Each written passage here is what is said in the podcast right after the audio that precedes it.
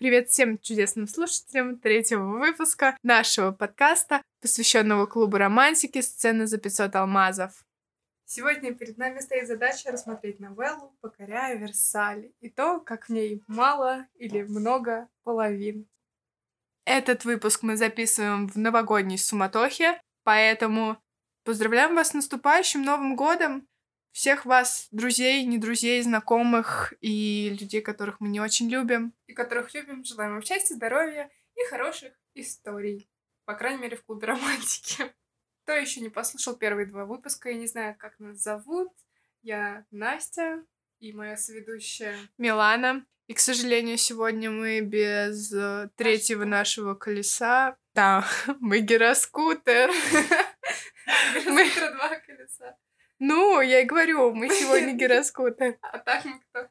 Велосипед трехколесный мы. Такие вот. Интересные, да.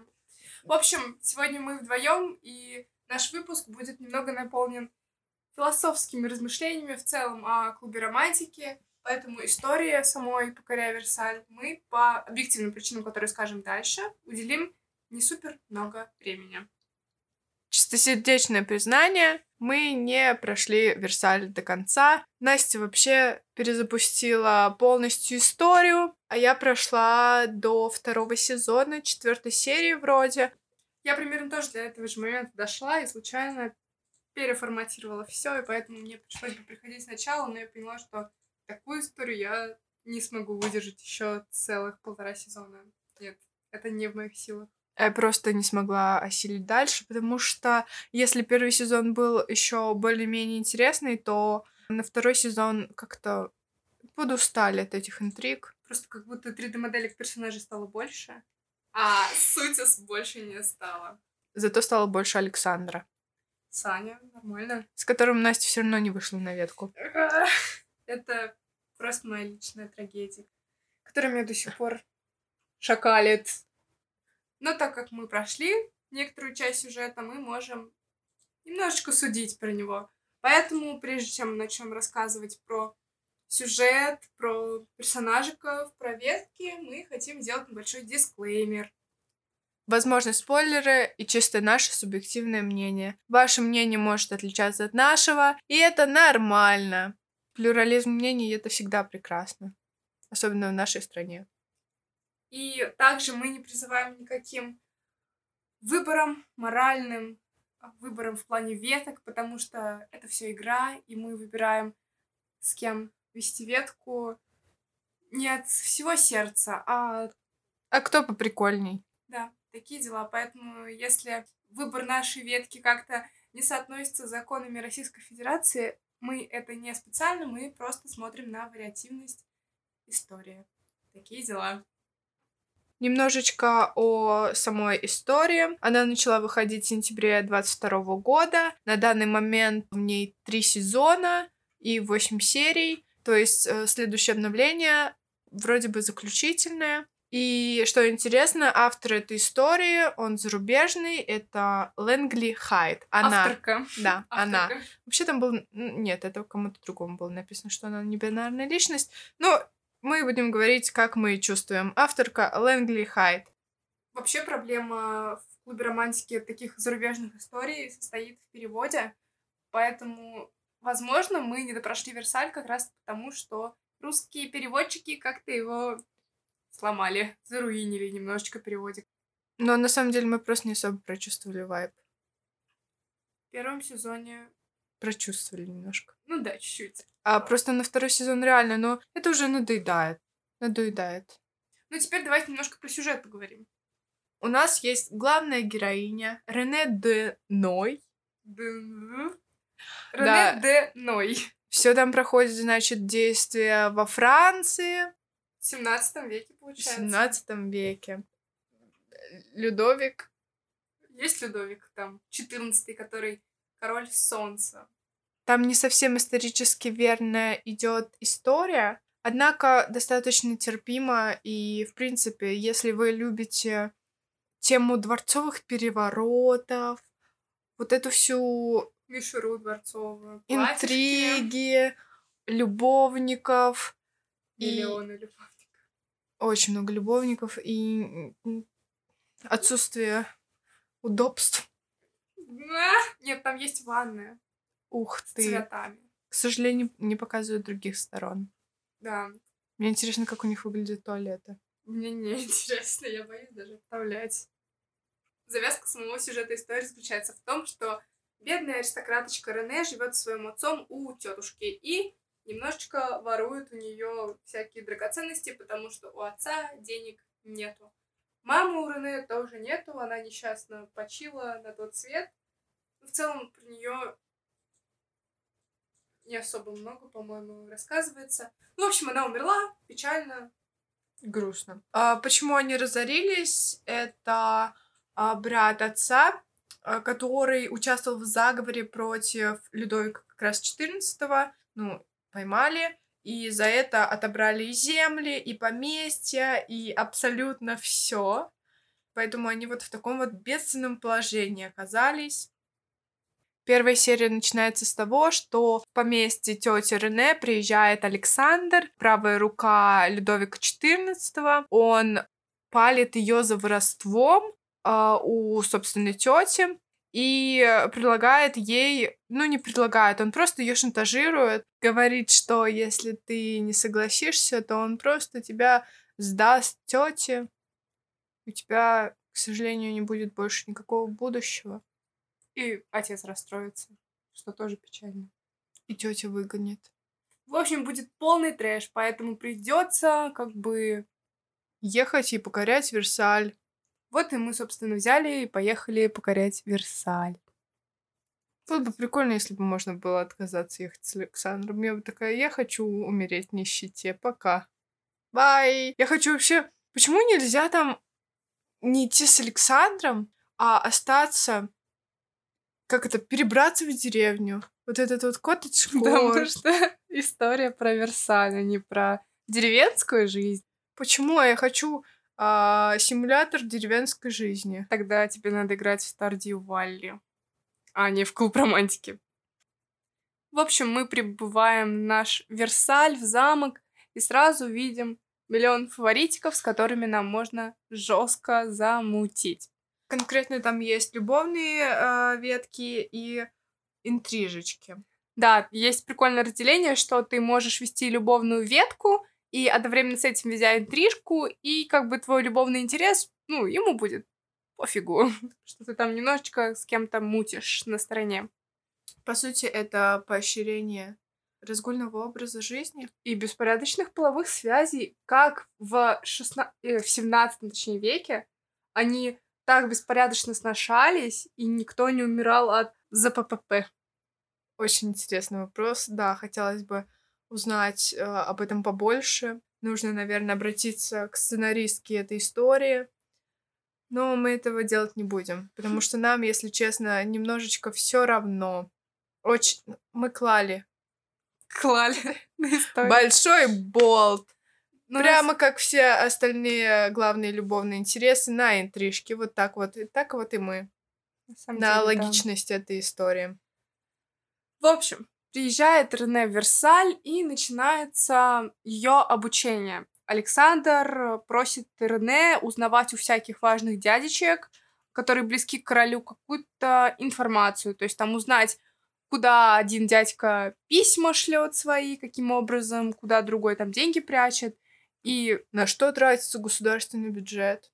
А на что уходит государственный бюджет? На фонтаны уходит государственный бюджет в истории покоряя Версаль.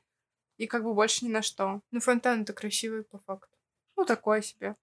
Мне не очень понравились. Нормальные, мне понравились. Ну, нормальные понравились, это, наверное, разное. Ну, сойдет. Интересно, конечно, увидеть его учетную книгу, сколько он на эти фонтаны-то потратил. Потратил много, потому что Людовик потом говорил, что не сходится тут, я тебе дал меньше денег, ты потратил больше денег. Я считаю, что такое нельзя такое делать фрилансером. Фрилансером. Да, вообще никому нельзя так делать. Почему ты превышаешь бюджет, который тебе дали, и потом ты будешь заказчика это просить? Обоснуй, по каким причинам ты вообще решил такое так самовольничать? Не знаю, по-моему, потому что Людовик мало денег дал. В общем, сам Людовик переезжает со своим двором из Парижа в Версаль, чтобы тусить, кутить летом. У него есть жена Мария Терезия с ребятеночком. Детеночком, да. Долфин его зовут, такой темненький, смешной, куда Потому что Мария Терезия принцесса Испанка. Исп- Да. Да.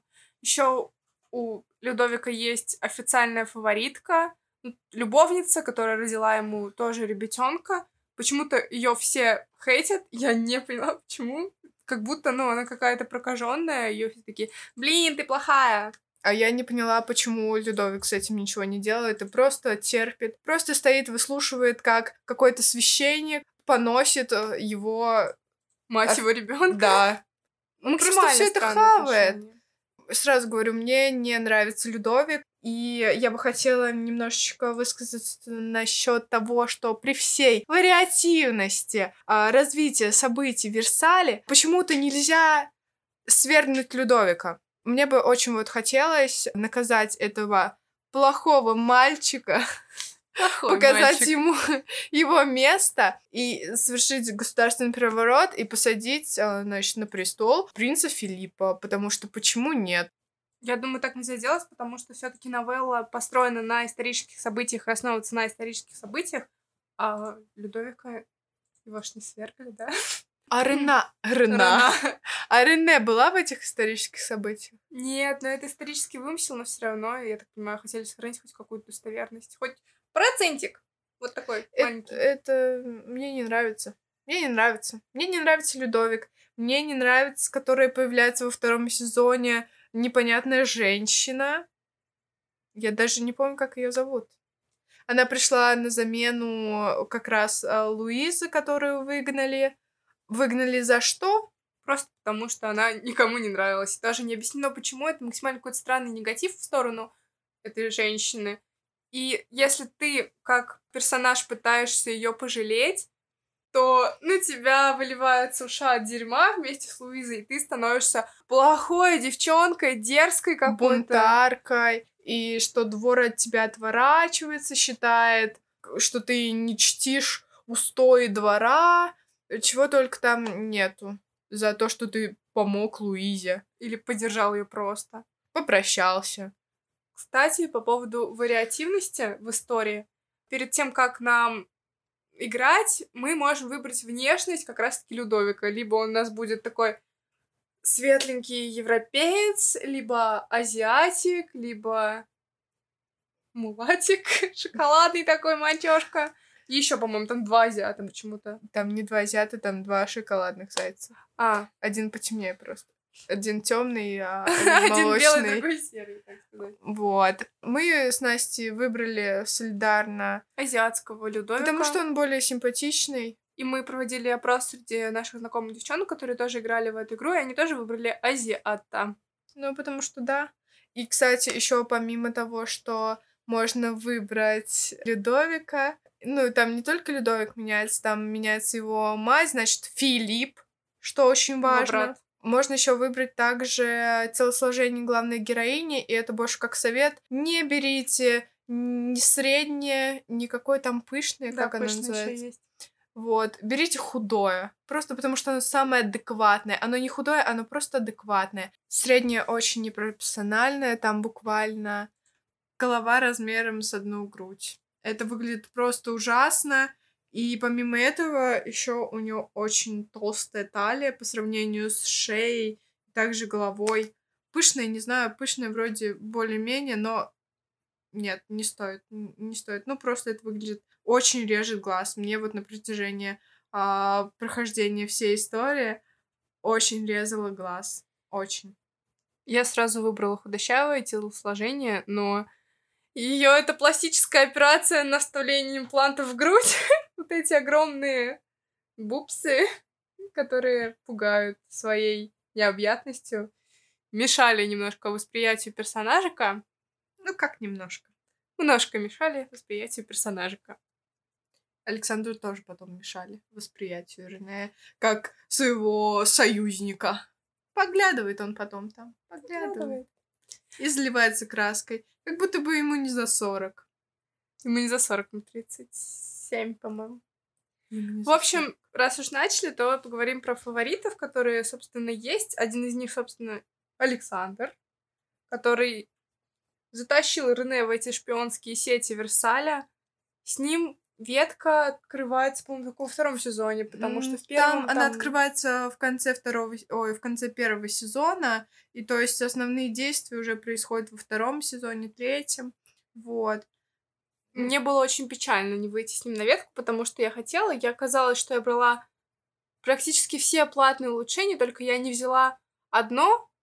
Вместо Александра я пошла к своей э, свите, к Анне, главе своей свиты. И поэтому Саша слетел. Было очень обидно. А я хотел... Я бросила ради него свою другую ветку. Я тебе соболезную. И от всего сердца, пожалуй. Я вышла на ветку с Александром, но я не стала ее вести, потому что мне этот персонаж показался очень спорным.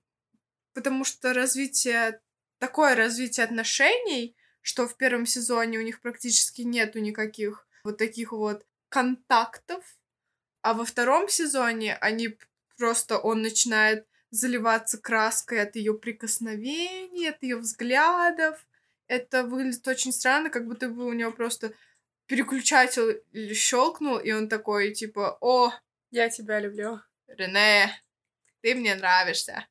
Ну, я не знаю. Я бы все равно мутила с Сашкой, если бы не слетела с истории. У тебя просто бы не было выбора, потому что ты отказалась от Боны. А у меня есть выбор, э, был он и есть, ладно. А я еще веду свою основную ветку с принцем Филиппом. Вот такой вот. Это брат, собственно, Людовика. Да. Людовик тоже а, интерес основной, любовный. Также есть еще Мария Терезия. Это и... жена Людовика, Людовика да. мать его основного главного наследника Дофина. И вроде бы с Бонной это тоже. Основная. Да, еще есть э, девушка Бонна, она просто в свите, собственно... Краева Анны. Да. То есть матерь Людовика. Бонна, на самом деле, очень милая ветка, и я как раз начинала вести с ней, потому что визуально только она мне понравилась из всех там фаворитов. Ну, мне искренне больше как бы никто не запал в душу. А Бонна, у нее очень красивое такое лицо, веснушки, такие кудри. И я решила, что, ну, была не была, пойду по женской ветке, хотя обычно я так не делаю. Меня, ну, очень редко привлекают женщины, просто за неимением того, что там просто все ветки остальные не очень, я пошла с ней. Вот. И потом в конце первого сезона у нас было закрытие отношений, либо я остаюсь Бонной в отношениях, либо выбираю с ней свободные отношения, либо бай, говорю.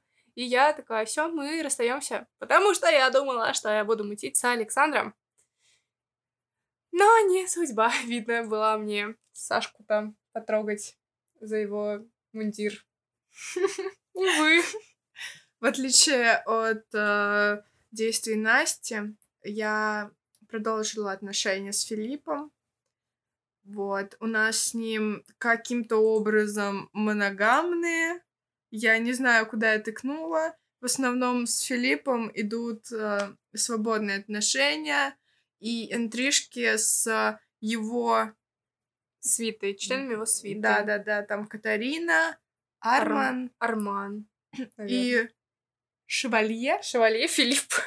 Шевалье Филиппа. У него как будто бы нету имени, либо мы до этого не дошли. Извините.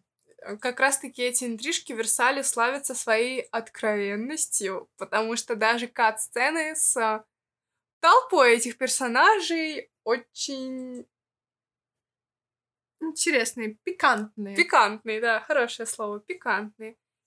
Как раз-таки мы можем мутить с каким-нибудь из основных персонажей и следовать интрижкам с этими. И то есть там есть сцены буквально, где вас четверо человек, и вы в такой сэндвичек слепились. и... Это как в пасеке по утрам едешь на учебу, на работу. Вот так же. Покоряя пазики Рене. Интересная бы получилась история. Хочется немножко реализма в этих историях, а не вот э, у меня кошка, я живу в супер крутых покоях, у меня смежная комната, ко мне захаживает мой фаворит, у нас все чудесно, интриги, и при этом классно живем, нам все нравится. Да, Александр, когда берет ее вот каким-то странным образом помогать ему... В чем? помогать ему расследовать придворцовые интриги, так сказать, хотя она ничего практически не умеет, только воровать монетки. Он обеспечивает ее батю, обеспечивает ее, все обеспечивает, просто делает идеальную ей жизнь, и все. И как будто, типа, делать ей для этого надо там минимум действий, там, проследить чуть-чуть, тут посмотреть, тут послушать, и все, и готово. Да, интриги занимают, наверное, процентов 10 только от всей истории, если не 7. Потому что больше всего там зажимашек и каких-то теорий, не теорий, а заговоров больше. бессмысленно болтовня с персонажами. Некоторые серии, господи, как они, они просто пустые. Да, они построены на том, что у тебя есть 8 персонажей, и ты по каждому из этих восьми персонажей должен пройти, о чем ты с ними поговорить. То есть там буквально 10 слайдов на каждого персонажа, это все читать, это все надо как-то погружаться, ты пытаешься в это все вдуматься, это так душно. И тебя просто в эту серию, всю серию растягивается на час прохождения ее, поэтому проходить Версаль, это надо прям быть стойким человеком. Да, потому что если ты э, теряешься в одной истории, ой, в одной истории, в одной серии, то в следующей ты уже такой, а что тут происходит? А кто эти персонажи? А почему здесь эта девочка? А почему? Это кто вообще такие? Да, почему я вот это должна сделать? Почему вот этот на меня обиделся? Куда, куда я жмал? Из-за огромного количества персонажей они все кажутся как, ну, такими размазанными Одним. образами, да. И из-за этого, из-за того, что их там много, они как будто бы все плохо прописаны. Они не как будто бы плохо прописаны, они и есть плохо прописаны. Мне не хватает прям вот... А, еще очень интересно, не очень интересно, это просто раздражающая деталь, что если в других историях а, вот эти вот интимные сцены с персонажами прописаны прям чувственно, им отделяется от серии, наверное, ну... Но объективно такая достаточная часть, и к этим интимным сценам подводится через какие-то перипетии, а тут Ой, короче, мы в кустах. Мы в кустах. Э, туда-сюда, и все. Мы отдыхаем. Теперь у нас любовь. Вот так вот э, первая интимная сцена э, в этой истории была. Реально в кустах. Ну так это у всех. Они там все в кустах. Это вообще проблема большая клуба романтики, что очень много интимных сцен происходит на улице, в каком-то лесу. Блин, ребята, лес муравьи, жуки. Водопад. Вспомним Кализов тьмы. Господи. Ну, это невозможно. Это, а, циот. В это... ЦИОТ, я не помню там В облаках. Я не помню Опять сцену, у там, ручья. чтобы мы сидели это... дома. А. Что, чтобы мы были не в лесу. Это просто у них какие-то какой-то кинг на лес. Какой... На... Да, это просто, ну, немного задалбывает. Особенно, когда у тебя, блин, дворец, огромные комнаты, эти кровати с балдахинами, а ты такой, почему бы не приобщиться Воздушный шар? Да! Позажимаемся в каюте корабля? Да! Вот так вот. Вот все это так выглядит просто. Бессмысленные зажимашки по разным углам, только не дворца. Антисанитария, экстримы и немного жести просто. И кринжа. Рене час, э, частенько так наваливает просто. Какие-то рандомные фразы вставляет. Да, ее цитаты от Волка, это что-то гениальное. Я даже не... Нам не понять Нам такую понять. гениальность, если честно. Причем она, по-моему, с первой серии начинает э, валить, наваливать какой-то жести. Вообще, и все думают, что он такой, о господи, Рене, ты что, ты чудо, Я ангел. не понимаю, честно, почему ей все восхищаются она даже не самая красивая. Объективно, да. Она Но...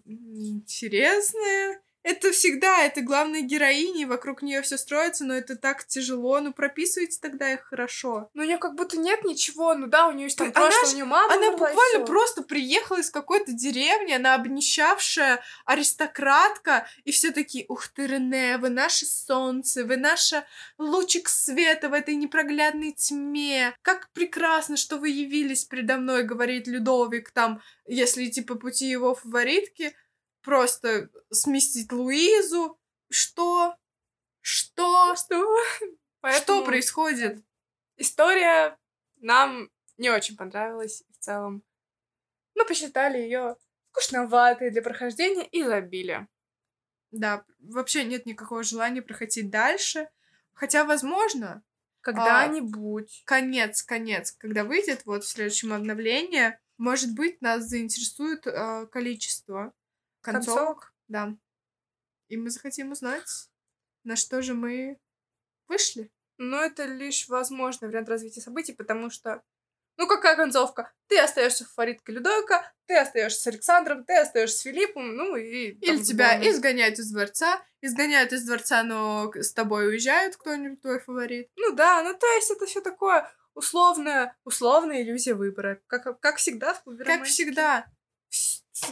Столько вопросов и ноль ответов. И вообще, в целом, история покоря Версаль дает нам большую вариативность именно в половых отношениях, но как будто мы не чувствуем родство душ, ничего мы не чувствуем. И это, наверное, такая тоже одна из проблем клуба романтики, что мы можем любить каждого и всех, и нам за это ничего не прилетает. И самое главное, у главной героини даже не возникает никаких мыслей о том, что это как-то неправильно, у нее нету рефлексии своих действий. У нее есть типа микрорефлексия, я помню, она пошла, я пошла к Кэтрин, потом на следующий день я встречаюсь с Бонной, и я такая, блин, вот если бы Бонна, наверное, узнала, что мы провели ночь с Кэтрин, она бы расстроилась. И все. Больше как бы, ну, ноль эмоций по этому поводу. Это на самом деле очень неприятно. Наверное, просто хотелось бы, чтобы у героини было больше таких, правда, человеческих составляющих, прописывалось бы более ее размышлений о своих действиях, о последствиях своих действий. Но даже вот если мы идем по пути Путаны, да, мы сами выбираем этот путь, мы сами идем там ко всем миллиону фаворитов, ну, наверное, это как-то должно более глубоко затрагивать уже. Да, это история для того, чтобы пойти к миллиону фаворитов и посмотреть на сцены, где четверо свалились в сэндвич и пытаются заниматься половыми отношениями в декорациях 17 века и антисанитарии. Но как-то это все слишком топорно. Просто. Это просто, это очень просто. И как будто бы подается так, что это нормально. Что mm-hmm. так делать можно, и тебе за это ничего не будет. Мы считаем, что это не окей. Это неправильно. Такого быть не должно в вашей жизни. Вы причините боль не только себе. Ну, ну и своим, да. Так, так делать не стоит. Поэтому я считаю те истории, в которых есть какой-то пинок за то, что ты, в, находясь в отношениях, спишь с другими фаворитами, это хорошая история. Например, э, так было с Рейтоном, да? Да, в Кализов тьмы. Потому что если там один раз изменил, он такой, все, пожалуйста, еще раз, и все. И пока это хоть как-то заставляет переживать персонажа, то есть ты действительно чувствуешь какой-то, ну, связь еще э, с э, своим фаворитом, не что ты просто вот сегодня я вот к этому пойду, завтра вот к этому. Что это не просто, ну, это заставляет почувствовать, что это не просто 2D-фигурка, а, ну, что-то вот более такое на Да, наделить уровне. его такими чертами реально существующего что помогает э, как раз-таки проникнуться историей и не забросить ее на полпути. Потому что, ну, блин, ну, умерла у Рене мама, ну и пофиг. Ну, пошла Рене к одному фавориту, к другому, к третьему, ну и пофиг. А что дальше? Ничего, дальше. Ничего. Вот, э, например, в том же «Цветке заклятия мат», когда ты читаешь про смерть матери Ниала. Это там это... очень хорошо прописано, это просто... Это одна из самых лучших вещей, да. что случилось с цветком из огня Тиамат. Это просто, это прекрасно. Там, там понятно все. Или когда ты читаешь песню о Красном Ниле, там тоже достаточное количество фаворитов, но каждый из них, он как-то отражает какие-то духовные, характерные стороны себя. А тут просто все какой-то чел, еще один чел, еще одна женщина, еще одна женщина. Я много женщин, да. много мужчин. и ничего особенного по итогу не случается, и никакого матча прям сильного ни с кем нет. Интересно, что можно ли ни с кем не вести ветку? А там нет смысла, если ты ни с кем ведешь ветку, что ты там будешь делать? Просто ходить, ну это... Как бы история для этого и существует, чтобы вести миллион веток, ну блин, ну хоть чуть-чуть побольше рефлексии. Рефлексии, кстати, правильно. Правда? Да. Чуть-чуть побольше рефлексии. Я всегда говорила рефлексии. Это неправильно.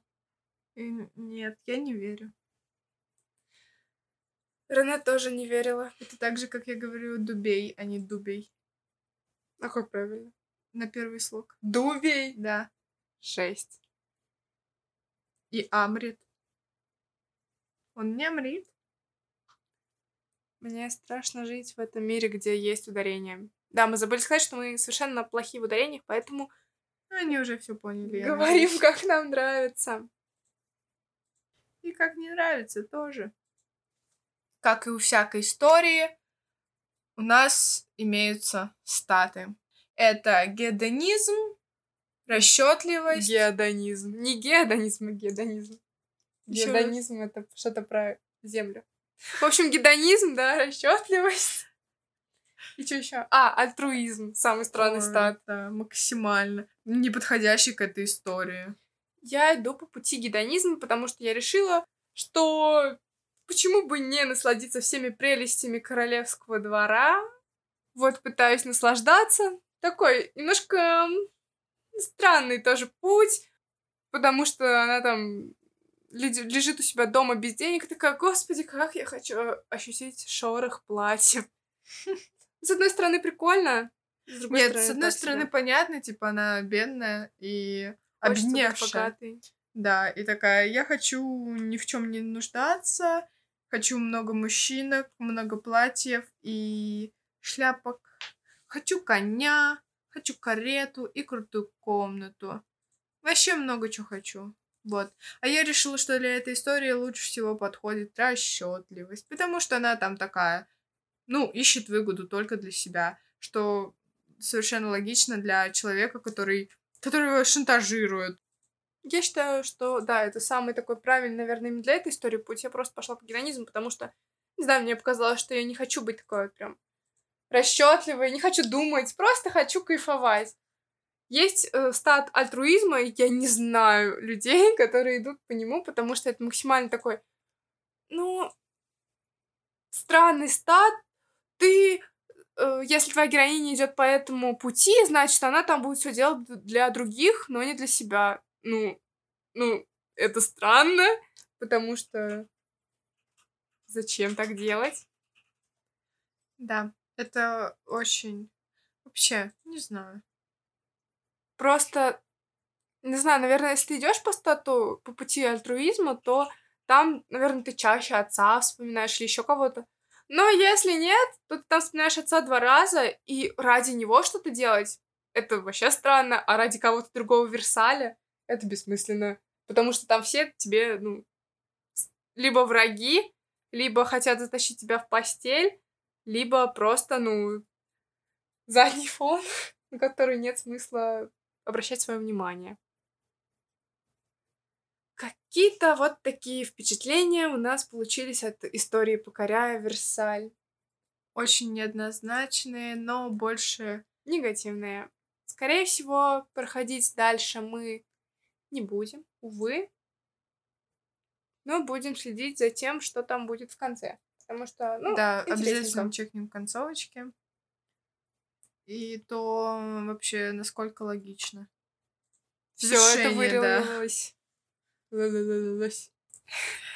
Сегодня у нас получился такой легенький, немножечко драматичный, потому что, увы, нам не понравилась история подкастик. Мы пытались передать вам наше очень субъективное мнение по этому поводу. Возможно, тем, кто любит дворцовые интриги, прям очень любят, и вот всю эту эстетику. Ну, там тоже этой эстетики не так много. Там очень странные наряды, кстати. Да, да, очень странные, очень некрасивые, часто колхозные какие-то просто. Как цвет будто много выры- всего навешали. Да, цвет выры... вырви глаз, как бы... Ну, вот это вот... Выроги глаз свой. Вырыгай свой глаз.